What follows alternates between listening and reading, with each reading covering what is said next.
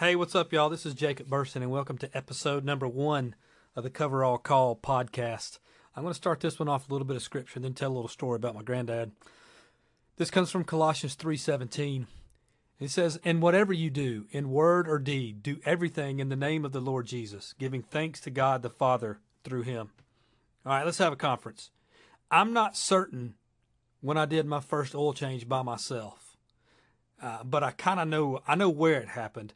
It was at my dad's tire shop, Burson Tire Company, and I was in middle school age, maybe fifth grade, somewhere in that, somewhere in my early teens or eleven, ten years old, somewhere in there. I don't remember the day specifically because in the nineties and late eighties, I did a few hundred, if not over a thousand oil changes there in my dad's tire shop and working for my granddad. Now, my granddad, he lived, my, my grandparents' house, my grandmother still lives there. They lived Their property was right beside my dad's tire shop. My granddad has a barn that was behind my dad's tire shop, and he used to do his little tinkering work out of there. So my granddad, what he would do is, is he would patrol the tire shop, and he would collect all the empty oil cartons that we had left over from oil changes in the shop.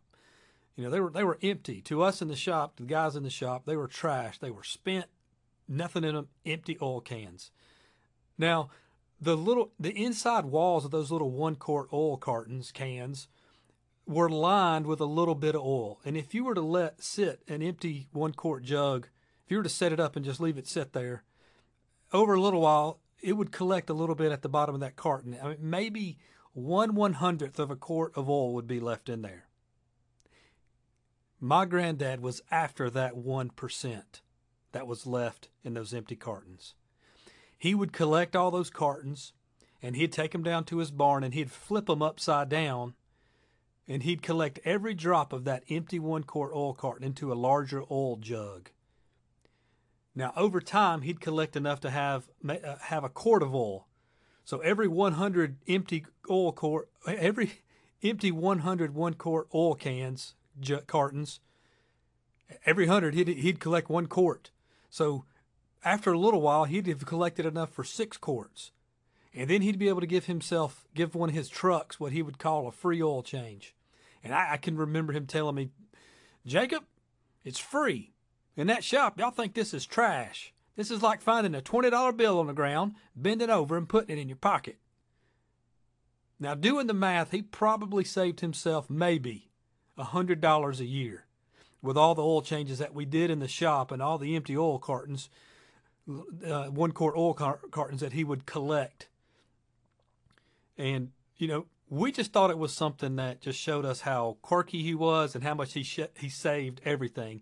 Like so many people from his generation, he's a Depression generation um, raised individual. He grew up poor in the country, in the Depression. They saved everything. They took advantage of everything. They didn't waste anything because they didn't know, they truly know what it's like to do without.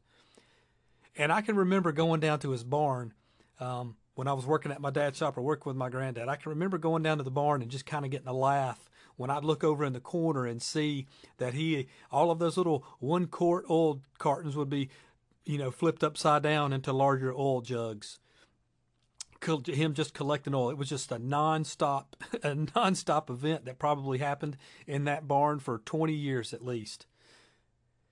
Well, a couple of weekends ago, while I was changing my own oil in my own car in my driveway, I accidentally did the same thing. I had a little one-quart oil jug that was empty, and I was I had flipped it upside down and put it in a larger five-quart five-quart oil jug. And I'm not going to lie, for a few seconds, I cried really hard. I lost it. I could feel my granddaddy there with me. I could hear his voice. I took a picture of it and posted the picture of it on Instagram because to me it was it was a it was a, a vision, um, just just something that was that really spoke to me because his message that he was teaching uh, teaching me and everybody else around us twenty-five years ago finally preached to me twenty-five years later. Now I don't know that twenty-five years ago he was really teaching us a lesson other than he was collecting and saving for himself, and, and just the way he carried himself, we learned from that. But there in my driveway and in my garage, just a couple weeks ago, I was, I could just feel his presence there. I could hear his voice, and it's been a tough three months for us personally in our house, uh, just with normal life stuff going on. And my granddad has, had just passed away about a week before I had, I had changed the oil in my driveway, and it's it's seen this it's seen this epiphany before my eyes. And and this message, this this action preached to me twenty-five years later. It just was so vivid. I could just feel it. I could feel I could feel the the reality of don't waste any time or effort. Be patient, be persistent, and glorify God in all things. Don't worry about what other people think. Just be patient and persistent, and it will all work out. And that's what he did. He stayed patient and persistent. That's the way my papa lived his life. And whatever you do, in word or deed, do everything in the name of the Lord Jesus, giving thanks to God. When I and everyone else think there's nothing left to give, flip life upside down and leave nothing in the jug.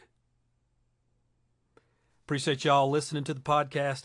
Listen, please, good or bad, leave some comments, send us a message, let us know what you think.